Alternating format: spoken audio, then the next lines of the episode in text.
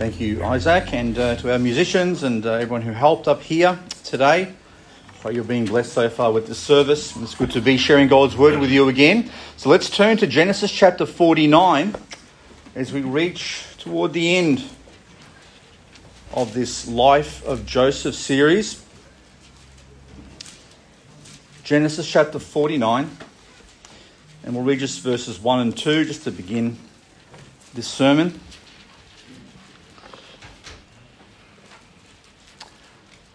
Genesis 49, verse 1 says, And Jacob called unto his sons and said, Gather yourselves together, that I may tell you that which shall befall you in the last days. Gather yourselves together, and hear, ye sons of Jacob, and hearken unto Israel your father. Let's uh, go to the Lord in prayer, and we'll ask for his blessing. Father in heaven, as we approach your word now, I pray that our hearts would approach with the right manner that we would uh, seek to learn from it, that, that we would, we would revere it, Lord, that we would believe it with all of our hearts. And we pray, Lord, for your grace that we might understand it more fully. We thank you once again for this opportunity for us to be able to meet together in this way. And we pray that our lights would indeed shine as we grow in the faith. We pray these things in Jesus' name. Amen. Amen. Okay. So we're up to this particular um, uh, part where Jacob is on his deathbed and he's called all his sons uh, to him and he's about to give them a blessing. Well, there's a few different ways of looking at it.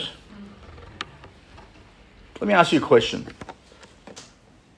If someone told you you were going to do something wrong sometime in the future, if someone told you the details and said you were going to do this, would you be able to avoid it?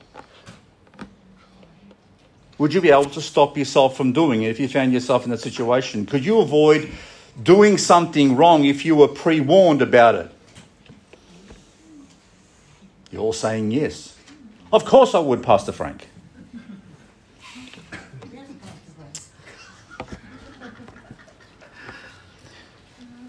What if someone told you that you were a good for nothing? What if your father said to you as you were growing up, You're good for nothing? Would you be able to avoid fulfilling that? Today we're going to look at these blessings that Jacob has for his sons. I mean, we call them blessings, but they are a lot of different things built together. You see, they aren't just a blessing, they are indeed a blessing. But there are speaking of truth. There, and many people have a challenge speaking personal truths to other people because we're afraid of hurting people's feelings and how they might take it and all that sort of stuff. But Jacob is here on his deathbed, and if you're going to speak the truth, you might as well do it on your deathbed. Um, no better place to do it. And so he speaks very candidly with his sons, and he tells them exactly where they're at and it tells them exactly what's going to happen to them in the in the coming day. So, in essence, this this passage here, this whole chapter is a blessing. Yes, it's the last words of a father to his sons. It's judgment about what would befall them because of the lives they had lived up to that point. It's um, it's an in, it's information and it's truth telling about their weaknesses and, and what he saw in them and what they should be aware of. And the question then is can they actually change their life once they're told what their weaknesses were and what their strengths were? And it's a prophecy about the coming days. Things that would happen in hundreds of years, and we're going to look at some of those um, fulfillments because it's not just uh, words of a father to a son, this is God's words through Jacob to his children. And so the question I'd like us to think about as we're looking uh, uh, and, and, and delving into this particular passage is um, what about me? What if I was reminded about something that would happen to me in the future? Or what if I was told that because of the life I've lived, and I would live, that my children and their children would end up a certain way? Would I be able to change my lifestyle as a result? Would I, what would I do with them? Would I warn them about what's to become and things they should be aware of? How would I pass that message on to them? You, know, you think about Israel today, yeah? and there are people who are Jewish, right? Now, they've descended from these people. So you can imagine as you read some of these blessings and some judgments and curses, really, there are people in the world today who actually are from these lines of people who are reading this thing that was written thousands and thousands of years before, and they've watched this, these things transpire in their own people. And if you're of the tribe of Judah, for instance, and you know that the, that the blessings and, the, and the, the judgments on Judah were a particular way, you may feel a certain way, wouldn't you? Or you may have a, either a bright or, or, a, or, a, or a sorry outlook. But in these things, I wonder when someone pronounces something about us, what type of people are we? And how would we take it? If someone says, You've done this wrong, or you're, you're bad at this, or you have a weakness in this area, the question for us more than anything else is, How do we take that? I know the majority of times people get their backs up because we don't like being told personally. See, it's like when I'm preaching the gospel, when I'm, when I'm preaching at the front of the church, I'm speaking to everyone, right? I love you all the same. Heard that before? That's a lie, okay? Um, but when I speak to you as a congregation, it's easy to take the words that I might say, even if they are personally directed, and I don't personally direct uh, when I preach, but let's say they hit the mark with you, okay? Our nature, by our very nature, wants to let that thing pass over our heads and say, that's for the guy behind me. because that's the way we're built. We don't like taking criticism. And in this particular case, I'd like you to put yourselves in the shoes of his own children who are about to hear from their father for the very last time. And he has some pretty hard words for some of them. How are they going to take that? How do they deal with that?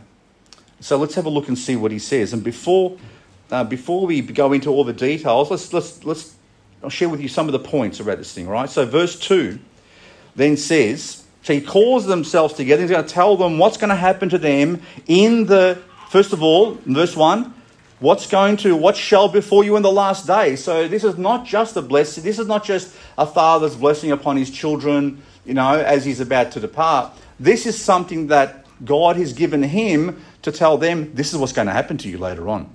Okay? Verse 2 then says, Gather yourselves together and hear, ye sons of Jacob.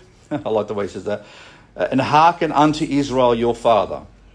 So, as, he be- as he's about to begin, the first thing I want you to notice is that verse 3 is the beginning of a poem. He's taken the time, right, to write this thing down. This is a poem that, that is being created. Now, a poem, anyone written poems before? Yes, we have some poets in the, uh, in the congregation. It's not an easy thing to do, is it? Whether you're trying to rhyme the words at the end or trying to make this thing flow or trying to find the right words, Jacob has put a lot of effort into this thing. He's written a poem for his children. Now, Jewish poems are not exactly the same as just normal English poems, whether you rhyme every second one or or two at a time or whatever else it may be. It's, it's, they, they're done in a different sort of way. But still, there's a lot of effort that's gone into this. But one thing this points to is that God's hand is already in it.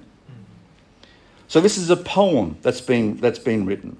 And what's beautiful about the KJV, the Bible you hold in your hands, is that it preserves most perfectly that poem, the flow of, a, of the poem. Okay? It doesn't shift into normal English vocabulary the way it is written. The KJV keeps the flow of that poem. The other point to notice here is that the boys are not listed in their birth order. So they're not just listed from oldest to youngest, although there is some order within it. They're actually listed by the order of their mothers. Okay? So it's the order of Leah, Bilhah, Zilpah, and Rachel. So there are four mothers to these 12 uh, young men or older men now, and they're listed in the order of their mothers. and within their mothers. So first Leah's children, and then um, Bilhah's children, then Zilpah's children, then finally Rachel's, who had the children last. As we go through each of these blessings and future predictions, predictions, we should bear in mind that the nature of the son is outlined in each of these. What type of person they actually are. But what also comes about is that he's not just speaking about that son, he's speaking about the descendants of that son. So he's, if he says a son is an angry type of person, he's saying that your descendants are going to be angry type of people. Do people take after their parents? Generally. Who's taken after their father here? Who's taken after the character of their father? Anyone notice that? We have at least one, or we have a couple or who are willing to admit they take after their dad. Who takes after their mum? More people take after their mother. Is that because your mum's sitting next to you? Okay. Well, in this particular case, he's not just speaking about the actual son, he's speaking about the descendants of that son. So we should keep in mind that in one family, there tends to be, although it's not strictly controlled, a particular type of spirit, a particular type of character that tends to flow. Yes, people do inherit the natures of their of their parents. And these fathers of these particular tribes have in some way allowed their and will allow their nature to flow down to their descendants and various strengths and things of that nature. But keep in mind as well um, that as we read these particular things, which are an assessment of a father about his own sons and a prophecy for their future, we should keep in mind that in one family, and what should surprise you and shouldn't surprise you for those of you who come from larger families, is that within one family, with the same set of parents, you can have very, very different characteristics in children. If you have four, you can have four very different children, completely different personalities. And this is what we find in Jacob's uh, children. He's, he has 12 sons, and those 12 sons are very different to each other. Guess what is true of churches? Churches don't have the same type of people necessarily within them, although there may be a type of spirit behind them, but within each church there is a wide variety of characters and people with very varying experiences and people with varying baggage that they're carrying because of what's happened to them in the past. And there are varying people of maturity and faith and knowledge, intelligence and wisdom and grace and all those types of things. So, a church is like a family that has been brought together, except we come from different parents, but we share the same Father. Okay? So let's, uh, let's continue. Let's look at this thing and let's see what he says, okay? Verse 3 says, Reuben, thou art my firstborn, my might, and the beginning of my strength, the excellency of dignity and the excellency of power. Unstable as water, thou shalt not excel, because thou wentest up to thy father's bed, then defilest thou it, he went up to my couch. So that, that final part, it's almost like he's, he's looked to his other sons and he said, he went up to my he went up to my couch. In other words, where I recline. You know, there's a, there's a dignity and honour that comes from being the firstborn in a family, the oldest one, the one that's normally looked to up to by the younger ones, who normally carries more, more responsibility than the other ones because of his age and maturity and the amount of effort that's gone into him. In, in, in Jewish culture, the firstborn eh, has the birthright the authority in a family. If the father dies, the firstborn takes the responsibility of the father. Strength and power were Reuben's. The honourable position was Reuben's. But strength and power without stability is a recipe for disaster.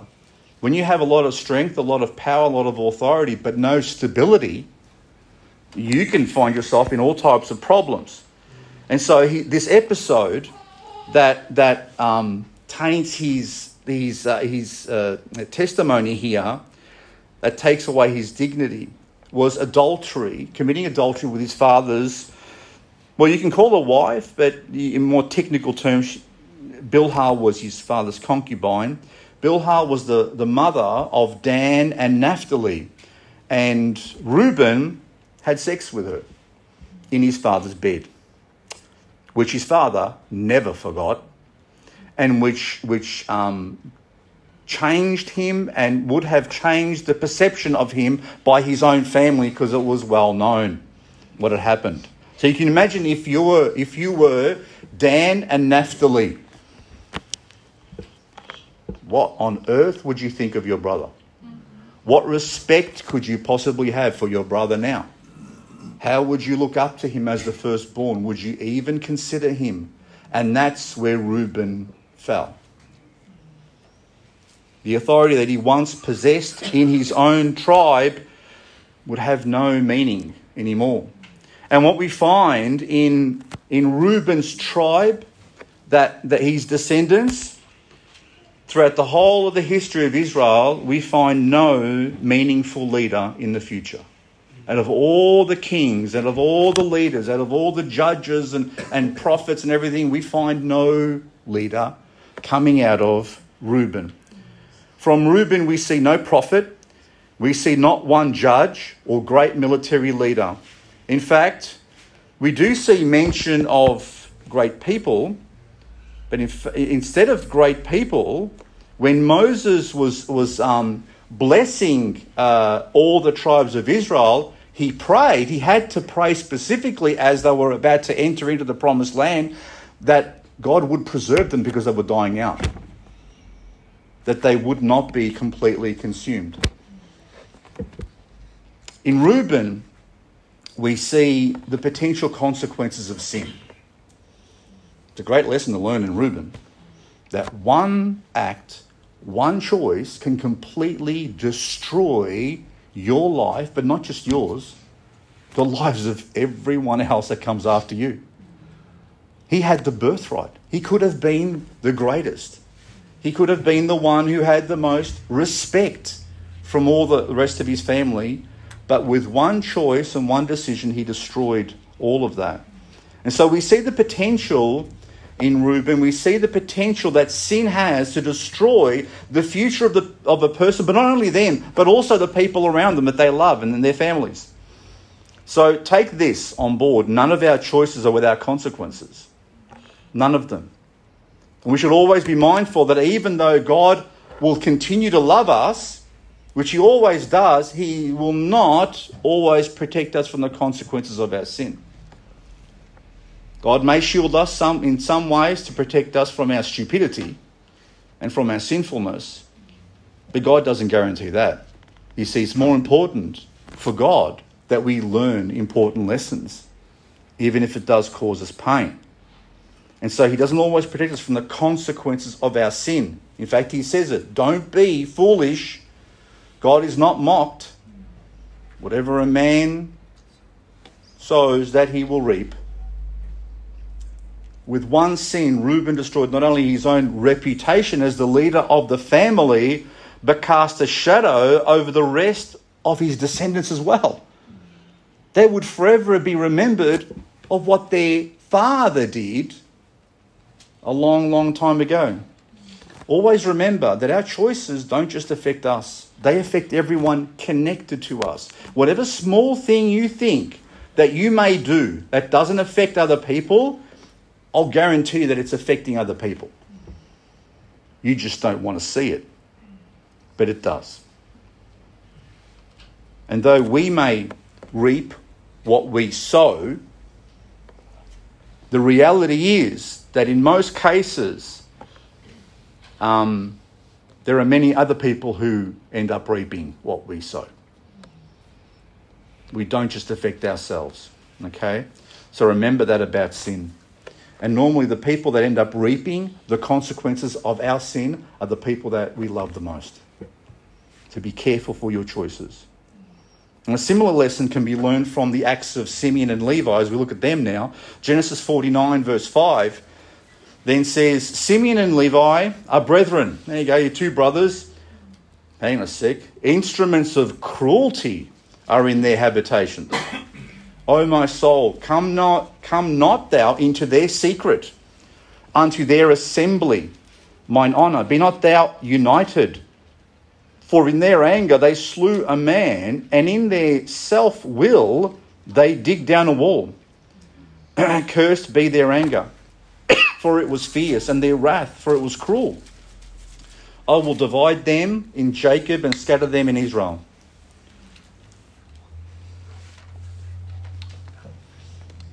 You'll notice that, and for the only time in this whole uh, chapter, two brothers are lumped together. Why? They're lumped together because, like Simeon, like Reuben, who sinned and made a decision to sin, these two chose to do it together. So now they're lumped together. And I'll tell you a bit of the background story here of what he's talking about. Because he says that they're cruel and they're um, and and he says in verse six, "Come not, O my soul, come not thou into their secret." As you see, because they had a secret, they had a plan that they were they hatched out together, and in doing that, they not just killed a man. Notice how he says they dig down a wall, they killed a city. Hmm. All right, and so it started when a fellow called Shechem, the son of a fellow called Hamor, who was a Hivite, who was a prince, who were princes in their own habit, that they were the leaders of their own uh, people and lived in a particular city. Um, he saw Dinah, their sister. Okay, so Dinah was, was one of the, the brother's sister. She was off. She was she was doing something. She was traveling the country, and this fellow Shechem saw her and took her. Now, there's a, a, good possibility that he forced himself onto her. And then he ended up taking her home to be with him. But as uh, stories go, he fell in love with her. And it says that he tried, started to treat her really nicely and, and wanted to marry her and did everything he could to, to try to win her. Okay? Now, I'm not sure, it doesn't specifically mention that, that he forced himself onto her. We suspect that he did. But he then asked his father, Hamor, and he said, Dad, I want to marry this girl. And he said, Can we go and, and uh, speak to these people and see if we can restore this thing and see if we, if we can, uh, whatever it takes, I want, to, I want to marry her. So they both went to, to Jacob. They told them what had happened. They got wild. Can you imagine the conversation? And Hamor says, But my son wants to marry your daughter. He loves her.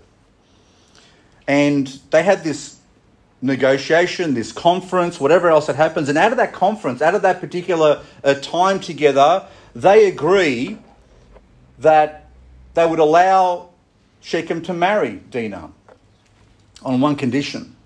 They said because it's, it's not right that a man who is uncircumcised be joined to a Jew. So they, they, they put a condition on them and they said, if you, because the, the agreement was that they would intermarry now, that, that the Hivites would, would allow their children to marry the, the, the, the children of uh, Jacob, and Jacob would allow his children to marry the children of, of the Hivites, right? And so, so they put a condition on the Hivites and they said, well, if you go, we're going to do this, and we're going to allow uh, Shechem to marry uh, Dinah, um, you all have to get circumcised. All the men, all at once. They agreed. They were willing to pay anything. And they said, All right, we'll do it. And they did. And so they, all the men of the village, of that, of that city, literally a city because it had a wall, um, got circumcised. And uh, as you can imagine, they weren't in a very good state. Simeon and Levi still enraged about their sister, um, decided to go and kill Shechem. But they didn't just kill Shechem, they killed every man in that city. Every man. And then they plundered the whole city as well. So after actually coming to some sort of an agreement that might have calmed things down, they actually went and did that. And so it's it's when you when you think of Jacob's words, he says, You guys are cruel. He goes, I don't want to come into your secret, into your secret assembly. I, I, I can't attach my honor to you anymore because of what you've done. What you did was completely outside of what I would have wanted. The punishment that they bestowed upon the, these Hivites was so disproportionate to the crime and so, and so clearly a break of an agreement that their father had made with the Hivites that their father was disgusted with them. And he feared that when the other people in Canaan found out about what they had done, that they would become the target of all the people in Canaan because of the way they, they treated these other people. So Simeon's uh, and Levi's anger overtook them, overtook their better judgment, and they did that which was both sinful against God and disrespectful against their own father. And so he says in verse 7, he says, Cursed be their anger, for it was fierce, and their wrath, for it was cruel. I will divide them in Jacob and scatter them in Israel. You know, when some people get together, um, and some people get together, like Simeon and Levi, um, it's not a good thing. They, they become cruel and they become vicious. Their sin and hatred multiplied when they got together. They spurred each other on to do this particular thing. They encouraged each other in that particular thing. So, so these two were two hotheads. And when the two hotheads, away from the rest of their family and the moderation of their family, got together, they actually lost control of their hot headedness. So, one lesson for us to learn is if one of our weaknesses is anger, avoid other people with the same problem.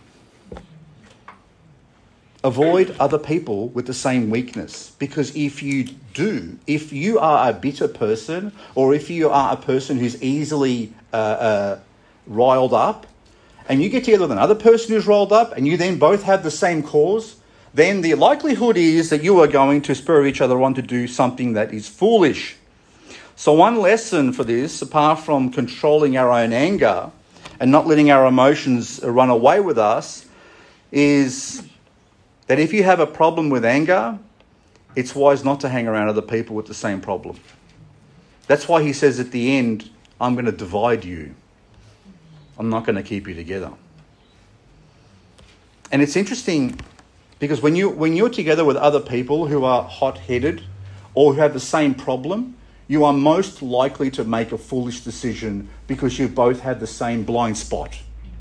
You ever dri- driven down a road and you can't see the car on the left back, right?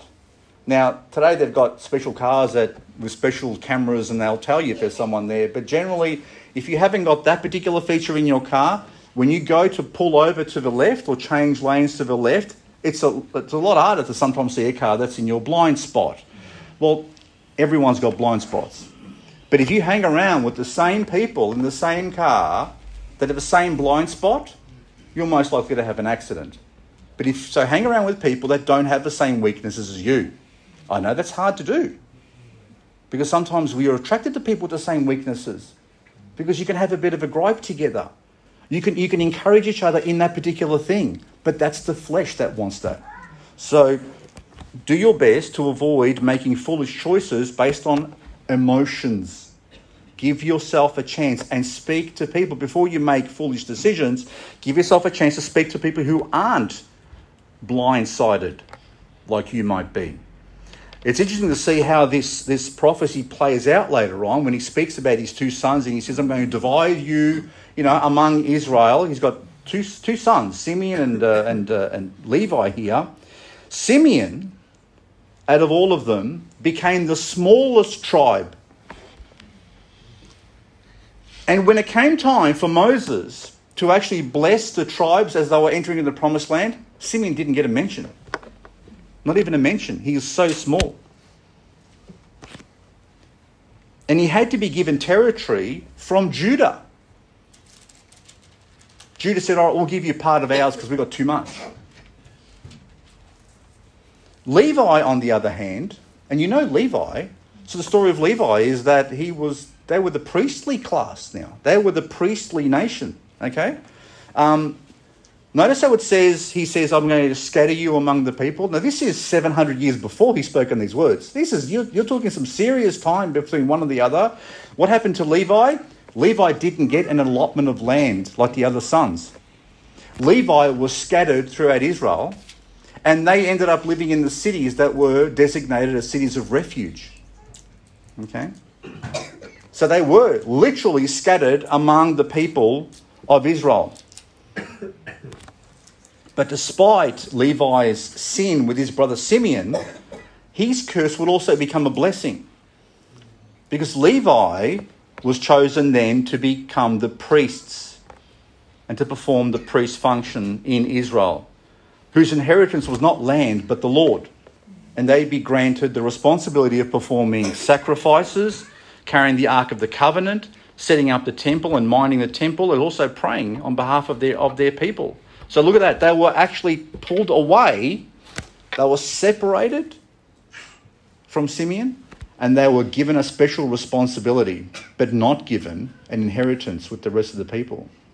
So beware of the company that you keep.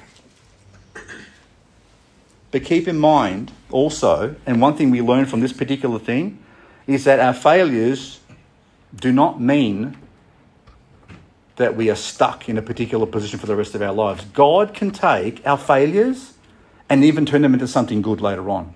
But let Him do that. Does that make sense? God can take some something bad we've done, actually turn it to something good if we are willing to listen and obey. God can redeem those who were considered failures. So if you think you're a failure in life, no. God doesn't see you as a failure.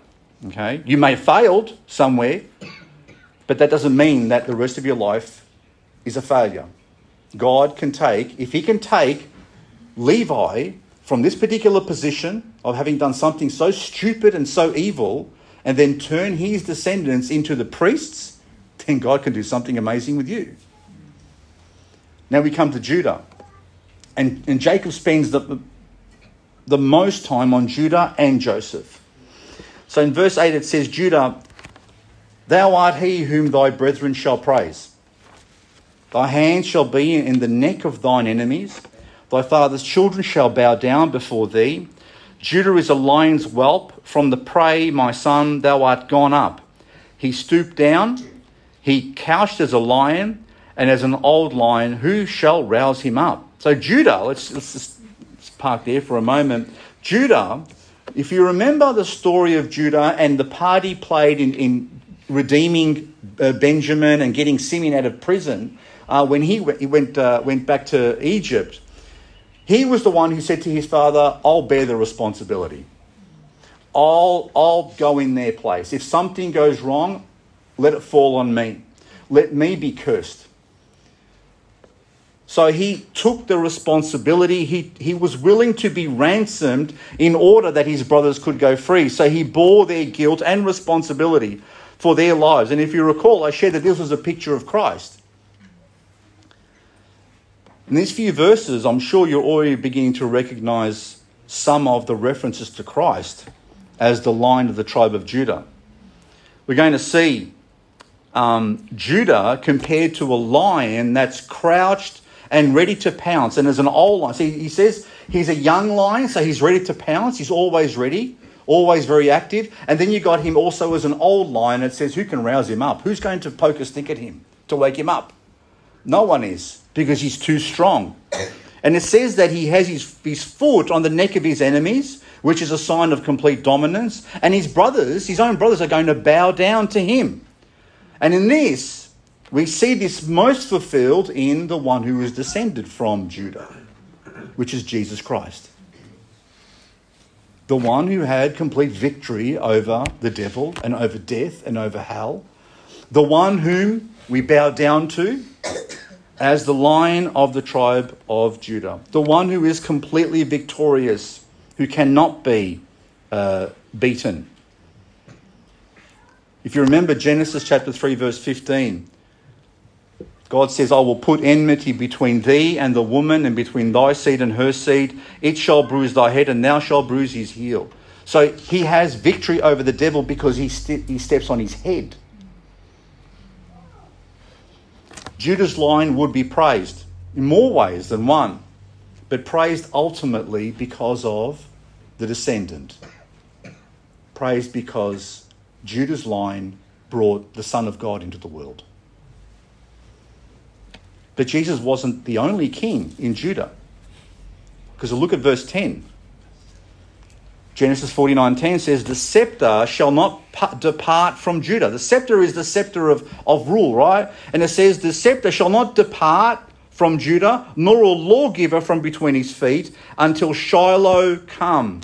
And unto him shall the gathering of the people be." Now, what does all that mean? Well, apart from King David, who's from the, the tribe of Judah, and King Solomon, the line of Judah reigned in Israel and Judah for over 640 years. So they had a lot of kings among them, not all good, plenty of them bad. In the wilderness, when Israel was traveling through the wilderness, you know which tribe went in the front? It was Judah. Judah's tribe was at the front and led from the front. But this lineage, it says here, will culminate when Shiloh come. Now, what's Shiloh come? Well, Shiloh is, anyone know what a cipher is? Or a cryptogram or something like that? When Shiloh come is a cipher for the Messiah. When he comes. Or the Christ. When Christ comes, then the lineage will be complete. That's the apex, that's the pinnacle of this particular kingdom. When Shiloh come, it says, and then they will be gathered to him, there will be a gathering of all people.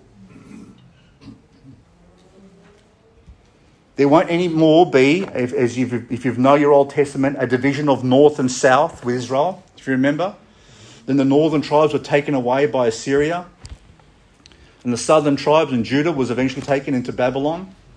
There's not going to be any more of that. It's going to be one united people. All the people be gathered to this person.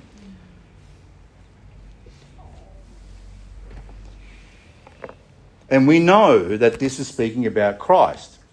And we know that when he returns, he will gather Israel to himself. They will come to him. They will accept him as their Savior. This is another prophecy about that. But also that that time he will rise again, once again, as the lion. You see, we, we, we keep these pictures up here, if you've noticed. There's one of the lamb and one as a lion.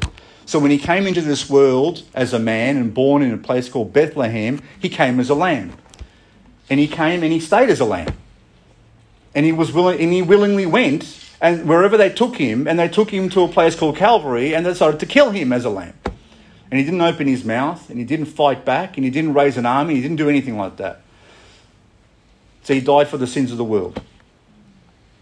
So now he's ascended up into heaven, and it says that he will come back as a lion. No more a lamb.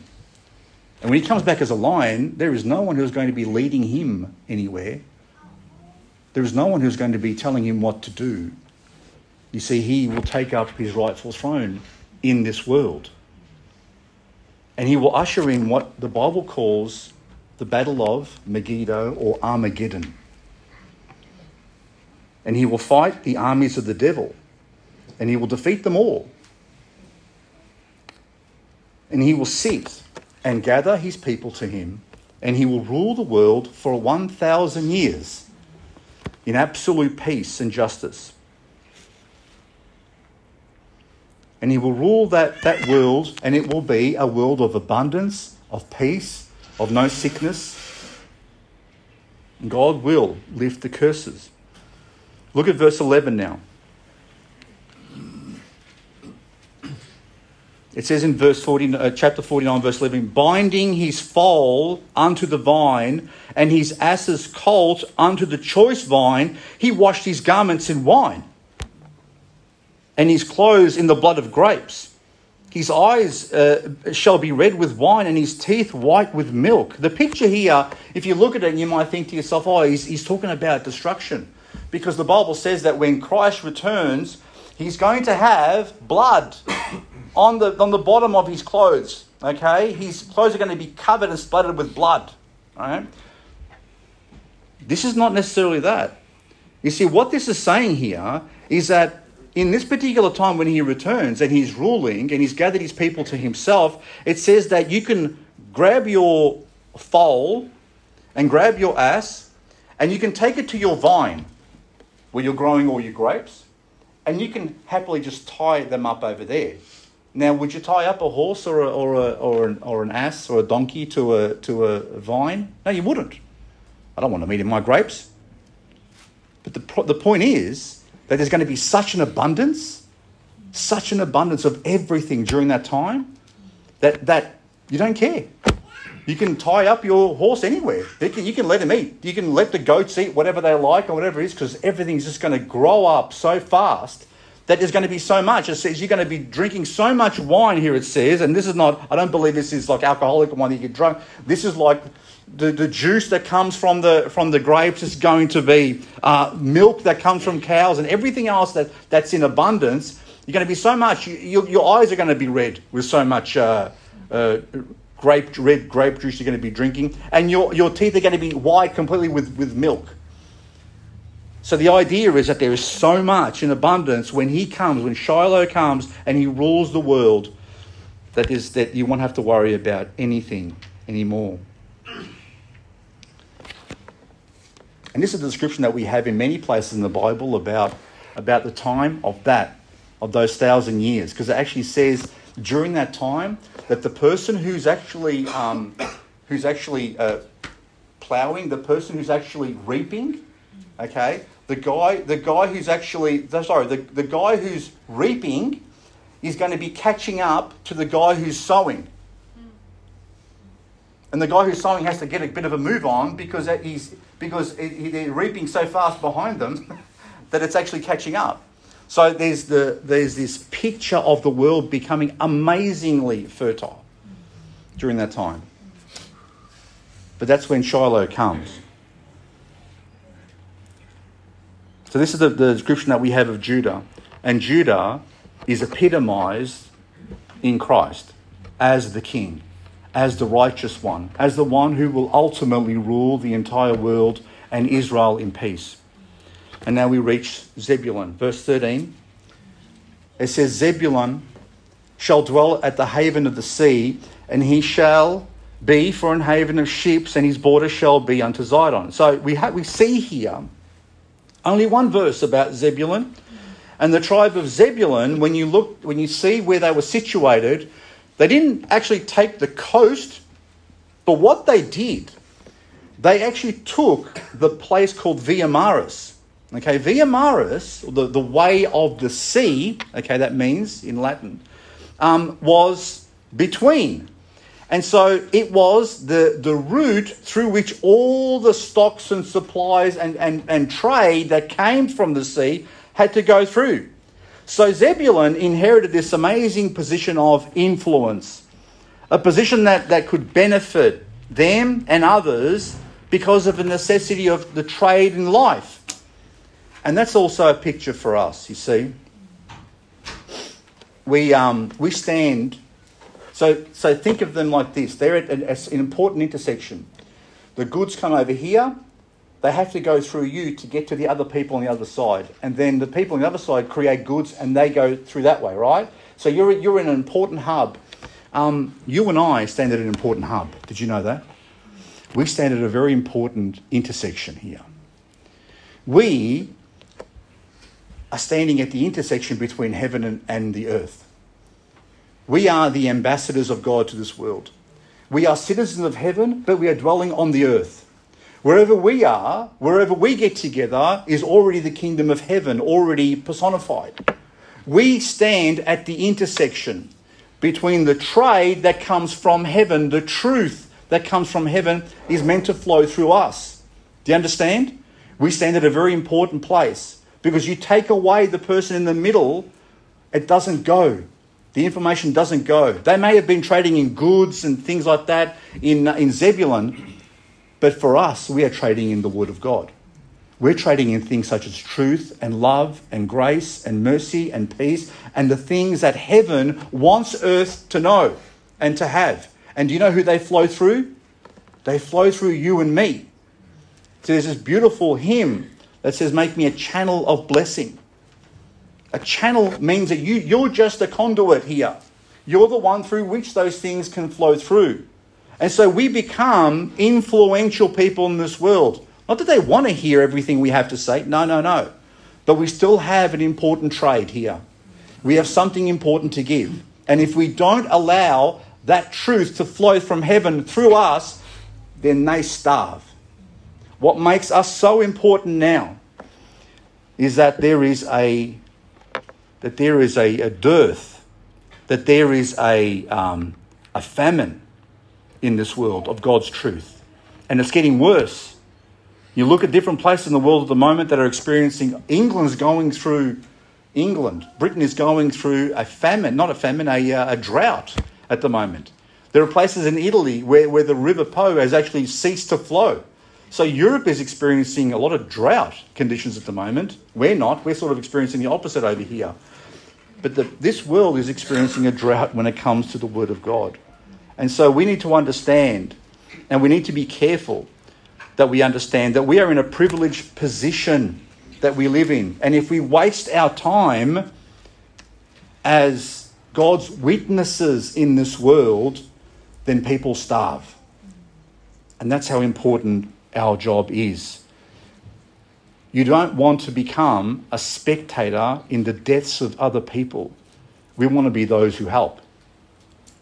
Because a person who is a spectator and watches other people willingly die without worrying about them is not a spectator anymore. We don't want to be those people. Let's go to Issachar.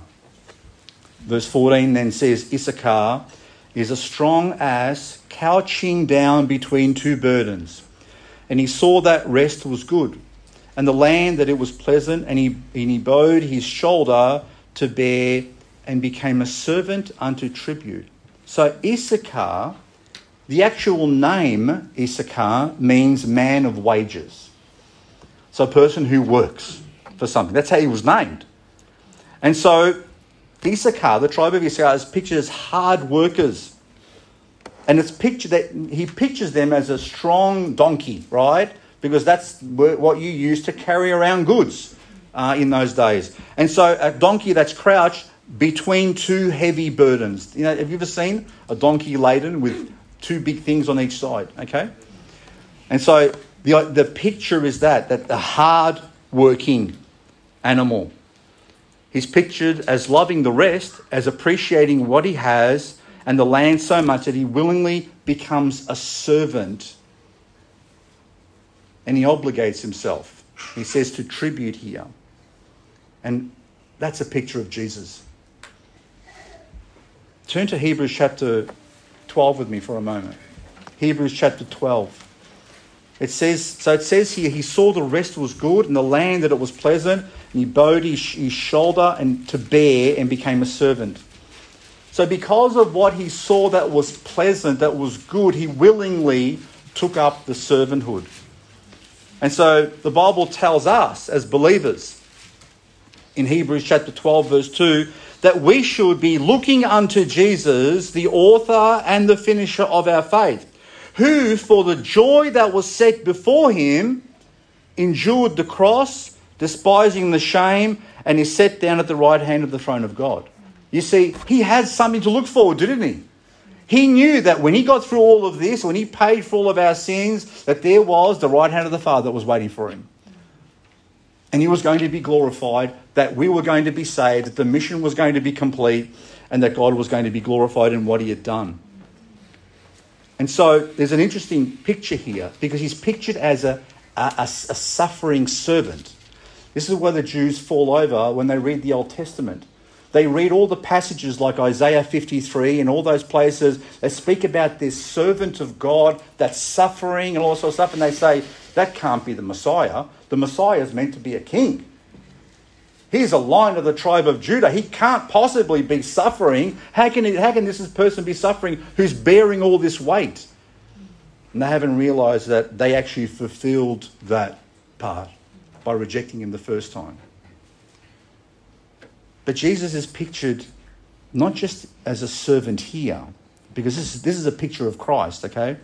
But look at Revelation chapter 4, verse 6. I want to share something with you you may not have heard before. The servant nature of Christ, Revelation chapter 4. The servant nature of Christ is celebrated. Did you know it's celebrated in heaven and on the earth? I'll, sh- I'll tell you what I mean. Revelation chapter 4, verse 6 says, And before the throne there was a sea of glass like unto crystal. And in the midst of the throne and round about the throne were four beasts, full of eyes before and behind. And the first beast was like a lion, and the second beast like a calf. And the third beast had the face as a man and the fourth beast was like a flying eagle. And the four beasts had each of them six wings about them, and they were full of eyes within, and they rest not day and night, saying, Holy, holy, holy, Lord God Almighty, which was and is and is to come. Did you notice the, the four beasts and what types of animals they look like to John? They look like a lion, a calf, a man, and an eagle. And it says that they have eyes all over, essentially. The front, the back, they see everywhere. They see everything. Okay? And all they do is they cry out, Holy, holy, holy, Lord God Almighty. Isn't that beautiful? The God we serve is three times holy. Why is, why is he why do they call out holy, holy, holy? Because he is Father, Son, and Spirit. He is three times holy. He is three in one. He is a triune God. and He's, he's thrice holy as well. But on top of that, these, these four beasts who look very different from each other, all glorify him in the same way. So, what do these have to do with the earth? Well, there is a testimony about the Son of God who came to the earth, who, and it tells us a very, very clear, gives a very clear testimony about his nature and four different characteristics of his nature that are described. And they are Matthew, Mark, Luke, and John. And each of those has an emphasis. You see, there's a reason God gave us four Gospels. Because those four Gospels show Jesus as a lion, as a calf, as a, as a servant, as a man, and as an eagle. Those four testimonies reflect the glories of the, of the angels in heaven that are telling us about the Son of God and what he's like. Matthew portrays him as the Lion of Judah, Mark as a suffering servant, Luke as a Son of Man, John, as you all know, portrays him as the Son of God like an eagle flying in the heavens above everything. You see, the four Gospels we have in our hands today are really the reflection of what's happening in heaven and the testimony about the Son of God who came into the earth. So there's a lesson in this for us too. You see, we are to keep our eyes on our Saviour. We are to keep him as an example to ourselves of how we should live because he willingly endured suffering and rejection and the burden of all mankind and the sin for the joy that was set before him. Do you have a joy that's set before you? Do you have something you're looking forward to? Do you have something that you, you can say, there's going to be joy waiting for me? Yes, okay. Well, then we should be the same nature as him. We are called to keep our eyes on him as our example because he did it willingly and joyfully, knowing that there was a joy waiting for him. He fulfilled all the Father's calling to him. And that is the call to us. Let's continue.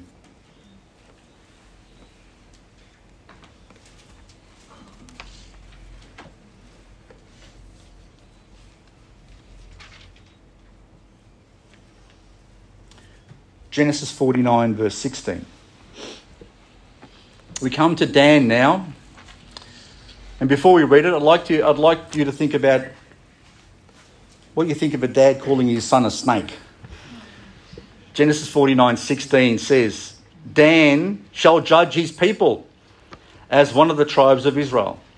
Dan shall be a serpent, by the way, an adder in the path that biteth the horse heels, so that his rider shall fall backward. I have waited for thy salvation, O Lord. So Dan, whose name literally means judge, became a very aggressive and powerful tribe that actually did judge Israel for a time during the time of the judges, but in some cases wasn't that flash. At, at a later time, Dan even abandoned his own allotment in the promised land and traveled to the extreme north of Israel. And even though Dan is pictured as a snake along a path that bites at the traveller, Jacob's hope was that he would be saved on the day by God. So Dan became a, a, a hunter, uh, a hunter. Dan became a fighter who fought against. You'll notice that it says that he's he's like a he's like a snake that bites at the heels of a horse and the rider falls back, right? Because the horse gets afraid. Well, does Israel did Israel Israel allowed to ride horses by God? They didn't have horses. God told them not to rely on horses. So while the other armies were full of horses in their armies, the Israelites did not because God did not want them to actually rely on horses and armor and those sorts of things when they fought their battles. And so this is a picture of him actually fighting against other nations. But Dan has fallen a fair way back. In a bad sign, the tribe of Dan in the book of Revelation, uh, when it mentions the tribes of Israel, during the, during the tribulation period that God blesses 144,000 to go and preach the gospel in the world, Dan is not even mentioned. And this brings us to Gad. Verse 19 says, Gad, a troop, shall overcome him, but he shall overcome at the last. Okay, nice and simple. Not much there for Gad. Gad was maybe waiting for a bit more. Gad's people, as we know, historically settled in an area that was prone to being invaded by foreign countries for a long time. So they sat at a place that was always susceptible to being, to being uh, attacked. And they became very good fighters. Hence, the, the term, he says, is Gad's like a troop, like a, uh, like a, a, a, troop of uh, soldiers. But he will overcome in the end. And so Gad is pictured as this, this small, not, not much is said about him, but they were constantly fighting, defending themselves from being attacked. And they became very good at it. And so there's a lesson in there for us. I think even this one verse, the lesson for us is that we are in a battle every day. The Bible says we are in a war at the moment, and that we are surrounded by enemies, and that we are, the place we are at, is a very, very susceptible place of being attacked. We live in a world that is contrary to what we believe. We live in a world that doesn't want to know about God, and the devil wants to do everything he possibly can to, to keep us silent and to keep us subdued and to do everything he can to try and destroy what we have. That's why he, he'll try and infiltrate churches and split them up. Whatever way he can, he'll do. And so Gad becomes a, a picture for us to keep on fighting because Gad became a troop. And you become a troop, you become good at fighting when you fight, not when you lay back and take it easy. You see, we haven't been called to take it easy. Nowhere in the Word of God, in the, in the New Testament, does it tell us as believers to take it easy. It says we are, we are in the midst of a battle. And you only become a good fighter and a strong fighter when you fight. We are called to put on the armour and to use our sword, which is the word of God, and not be lazy. Which brings us to Asher. Genesis 49 20. It says, Out of Asher his bread shall be fat, and he shall yield royal dainties. So Asher ended up, 700 years later, dwelling in one of the most fertile plains in the land, in Canaan. And they produced the best crops. And they, that, that had been, that were designed to feed Israel as well, including the palace of the king when a king arrived. But keep in mind that it would be over 700 years before Israel would return to that land, and it would be God who distributed the land to this particular tribe. So what's amazing about these about these prophecies is that all that time that elapsed, it was God who actually allotted the land to them, and God who actually fulfilled the promise and the blessing from Jacob, those all those years before. So all these things are a fulfillment that was said, but it was God who was in those sayings in the first place. So, once again, there's a picture here for us. We live in the most fertile plains in this world. I'm not saying from, a, from an earthly point of view, I live in Wollert. Wollert is fairly fertile, not that fertile. Although it used to be farming land before, now it's all houses. But the point is here that we have an amazing amount of produce. That God's word yields stuff. It's, it's fertile. It, it provides. And so if we are in that word, if we are in the word of God, then God will produce everything that we need that will feed our spirit and feed our soul. And we're not called to consume this, these goods and these beautiful things just for ourselves, but we are called to share them with the world, that the world might understand them and know them because the world, as I've said, is starving as in the middle of a drought and a famine. And so our job is to feed on the Word of God, is to be fed through it because it, it isn't consumed. Jesus says that if a man come to me, I will give him water, and that water will flow to, to fountains of everlasting water. That's what we have, and we, we are called to share it with the world as well. Let's go to Naphtali. Naphtali, verse 21. Naphtali is a hind let loose. He giveth goodly words. Once again, nice, short and quick. Naphtali became agile as a deer, a very and very skillful in warfare. From the point of view, they were not large, but they were quick to maneuver. And so, when you have that, that ability to be able to do that, um, you become very useful in a in a, a war situation.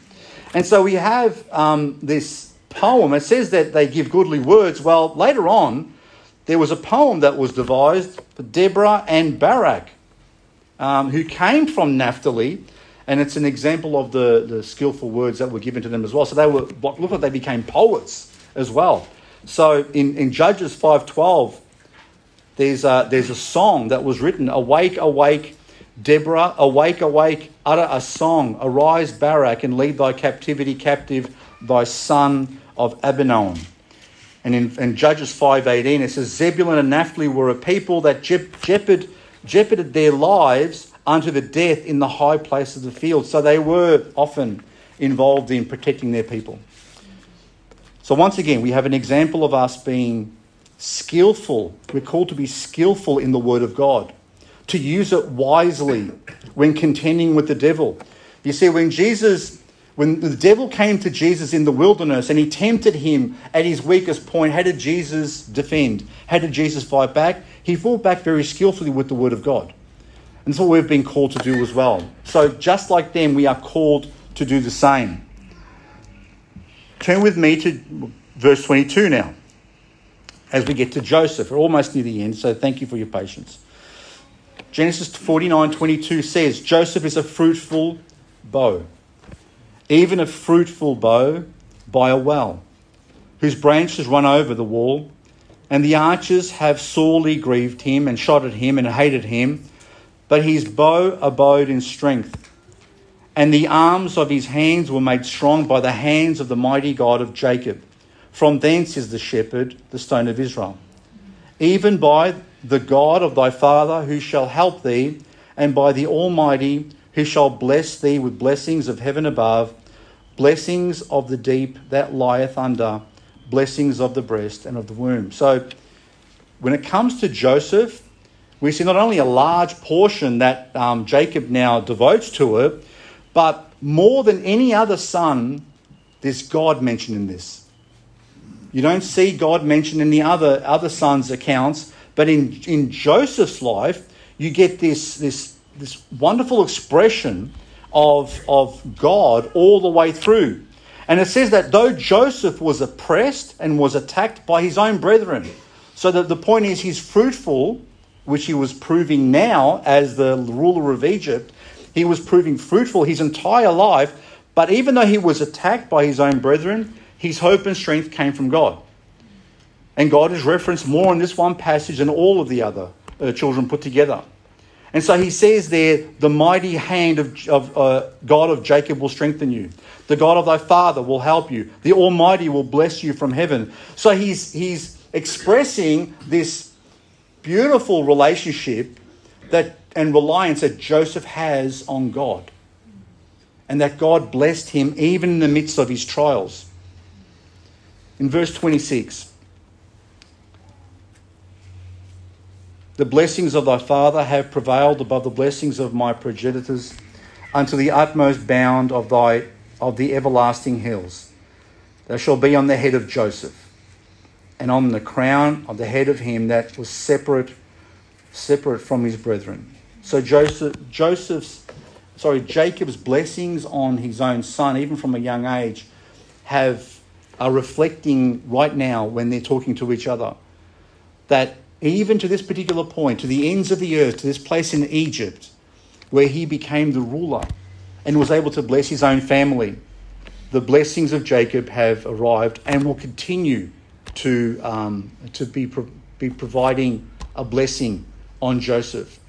And finally, we have Benjamin 49:27. Benjamin shall raven as a wolf. In the morning he shall devour the prey, and at night he shall divide the spoil. So Benjamin once again became a warlike tribe in Israel. And the picture of this wolf that's, that's ravening, that's actually hungry and it's eating its prey, is a picture of him. And we find two Sauls that came from Benjamin. The first Saul was the king, the first king of Israel. And the next Saul became the Apostle Paul, who said he was a descendant of the tribe of Benjamin. And this brings us to the end here. What's extraordinary about Jacob's blessing upon his children is that it says so much truth about them as individuals. It tells a lot about what would come to them in the last days and during the, the, the next few hundred years as well. But he speaks to his children in love. You know, there's um, there are sometimes ways you can talk to people. Sometimes you can tell someone the truth in love, and sometimes you can tell them the same truth in anger. And so I believe uh, Jacob's last words to his sons were words of love, even though some of those words would have been difficult to say. And that's what we're being called to speak the truth in love. And so he finished what he had to say. He blessed his children. He had he'd given Joseph the birthright. He had adopted Manasseh and Ephraim into his own family. And now, in verse 28 to 33, it says, And these are the 12 tribes of Israel. And, and this is it that their father spake unto them and blessed them. Everyone according to his blessing he blessed them. And he charged them and said unto them, I am gathered, I am to be gathered unto my people. Bury me with my fathers in the cave that is in the field of Ephron the Hittite, in the cave that is in the field of uh, Machpelah, which is before Mamre, in the land of Canaan, which Abram bought with the field with the field of Ephron the Hittite for a possession of a burying place. There they buried Abraham and Sarah his wife there they buried Isaac and Rebekah, his wife, and there I buried Leah.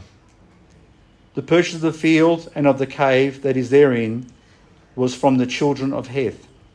And when Jacob had made an end of commanding his sons, he he gathered up his feet into the bed and yielded up the ghost and was gathered unto his people. I love that expression that he was gathered. He, he raised his feet to his bed. He finished saying what he had to say. He, he told them, Make sure you bury me in the right place. And it says that he yielded up the ghost and was gathered unto his people. There is a, a place that we know that he went. We know that Jacob was with his people when he died. What about you? If you were to pass away today, if your life was to end today or tomorrow or in, in some, some small amount of time, where will you be? Where will you be gathered? That is the most important question you need to have answered for your life now. You see, what separates the gospel of Christ from every other religion in the world is that you can know where you're going. And not know where you're going based on how good you think you are, or how much you've earned, or, or, how, or, or what you deserve. It's what Christ has done for you. It's knowing and putting your faith in Christ as your Savior. Just as a person who's drowning in the middle of the ocean can't save themselves, that is the plight of every person in this world. You can't swim to a shore, you can't see the shore. You are likely, not likely, but, but definitely going to drown. But then someone reaches down their hand to take you up. The only way you were going to survive, the only way you were going to not drown is to accept that thing. But it wasn't you that saved yourself.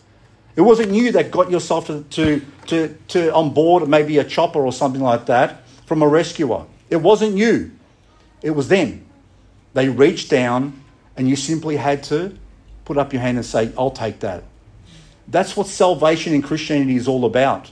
That's what it is. It's not we saving ourselves and working our way up to heaven because you cannot work your way up to heaven just as much as a drowning person can climb a mountain. You can't do that. The gospel tells us that we are all sinners, that we all deserve hell, and that by our very nature, we bring down God's wrath uh, on top of us. So there's only one place that we are destined to go unless we notice the hand reaching down to us and we are willing to accept it. And then He's the one who pulls us up. We can't pull ourselves up into heaven, it's He who pulls us up. So that's what salvation is. So, this today, if you can answer that question, if you know where you're going, because you accepted Jesus as the one who saved you, when you put your trust in what he did on the cross for you, where you believe that he rose again on the third day and is living, and he's the one who is sitting at the right hand of the Father, if you put your trust in him today to save you, then you are going to heaven. You will be gathered to heaven. You will not be condemned to hell. What have you learned from this message today? I know there was a lot of information. Thanks for, um, for being so patient. But it's my prayer that after all these different things that we've said about all these different sons and all the different ways they, uh, that they um, were going to be blessed or even cursed, and what was to become of them and the type of persons they actually were, my prayer is that you'll have more confidence in the Word of God. As you see that the prophecies that he had about his own children came to pass in them. I pray you'll have greater faith towards Christ. You'll trust Him more in your life and in your decision making. And I pray that you'll become more faithful to God. That you'll understand how important and precious our time is here. Because there isn't much of it. Before we know it, the years go by, the days, the weeks, the months, the years go by, and we look back at our lives and we say, oh, what did I do? I'll tell you what's the only thing worth doing, the thing that's going to last forever, are the things you've done for Christ. Everything else is going to go. Everything else is going to burn up. There is nothing else that's going to survive the coming judgment. And our, our goal should be to live for Him every day of our lives. God bless you. Thank you.